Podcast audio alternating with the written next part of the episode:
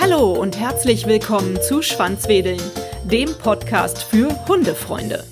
Das Wort Welpenschutz hat wohl jeder schon einmal gehört. Die meisten stellen sich darunter auch das Gleiche vor, dass nämlich junge Hunde bei Älteren eine weitreichende Narrenfreiheit genießen und deswegen nicht angegangen oder verletzt werden. Gibt es diese biologisch-sozial bedingte Toleranz bei Hunden wirklich? Für einen Welpenbesitzer wäre das doch schön zu wissen. Hunde sind immerhin Raubtiere und erwachsene Hunde sind fremden Welpen in gewisser Weise ja nichts schuldig. Tatsächlich ist mittlerweile bekannt, dass es keinen generellen Welpenschutz gibt.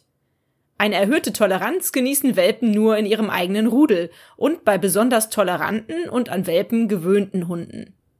Allerdings bedeutet ein gewisser Welpenschutz im eigenen Rudel auch nicht, dass ungestüme Welpen von den älteren Hunden nicht gemaßregelt werden, wenn sie sich unangemessen verhalten. Durch die Maßregelung lernt der Hund sich in der Gruppe sozial zu verhalten und erfährt, wo seine Grenzen sind. Was für Konsequenzen muss ein Hundehalter also daraus ziehen, wenn der Hund das Rudel verlassen hat und als Welpe bei ihm eingezogen ist? Bei Hundebegegnungen mit Welpen sollten beide Seiten sehr achtsam sein.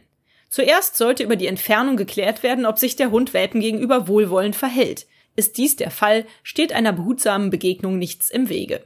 Es wird empfohlen, dass zuerst die Menschen Kontakt zu Hund und Welpe aufnehmen und im Anschluss die Hunde. Eventuell begünstigt ein Nachahmungsverhalten der Hunde dann ein freundliches Aufeinandertreffen.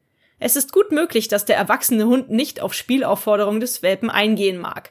Verhält sich der Welpe distanzlos und fordert die Aufmerksamkeit des Hundes ein, fängt sich der Welpe vermutlich die eine oder andere Korrektur ein.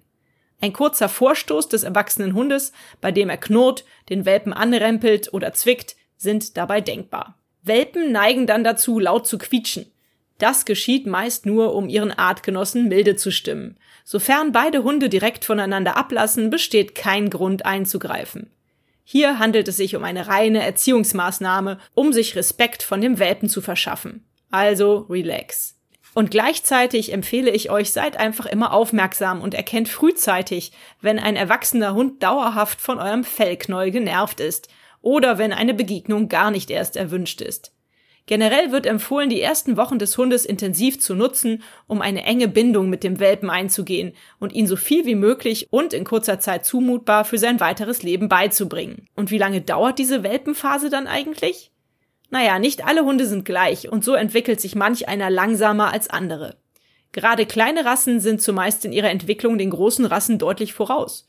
Somit kann kein genauer Tag festgelegt werden, an dem ein Hund aus dem Welpenalter rauskommt. Spätestens aber ab der 18. Lebenswoche gilt ein Welpe dann als Junghund. Hat euch dieser Podcast gefallen, dann teilt ihn doch mit euren Freunden und gebt mir eine 5-Sterne-Bewertung, denn nur so werden auch andere Hundefreunde auf den Podcast aufmerksam. Nun knuddelt euren Hund und gebt ihm ein Leckerchen und sorgt für ein Schwanzwedeln. Bis zur nächsten Folge. Wuff und tschüss.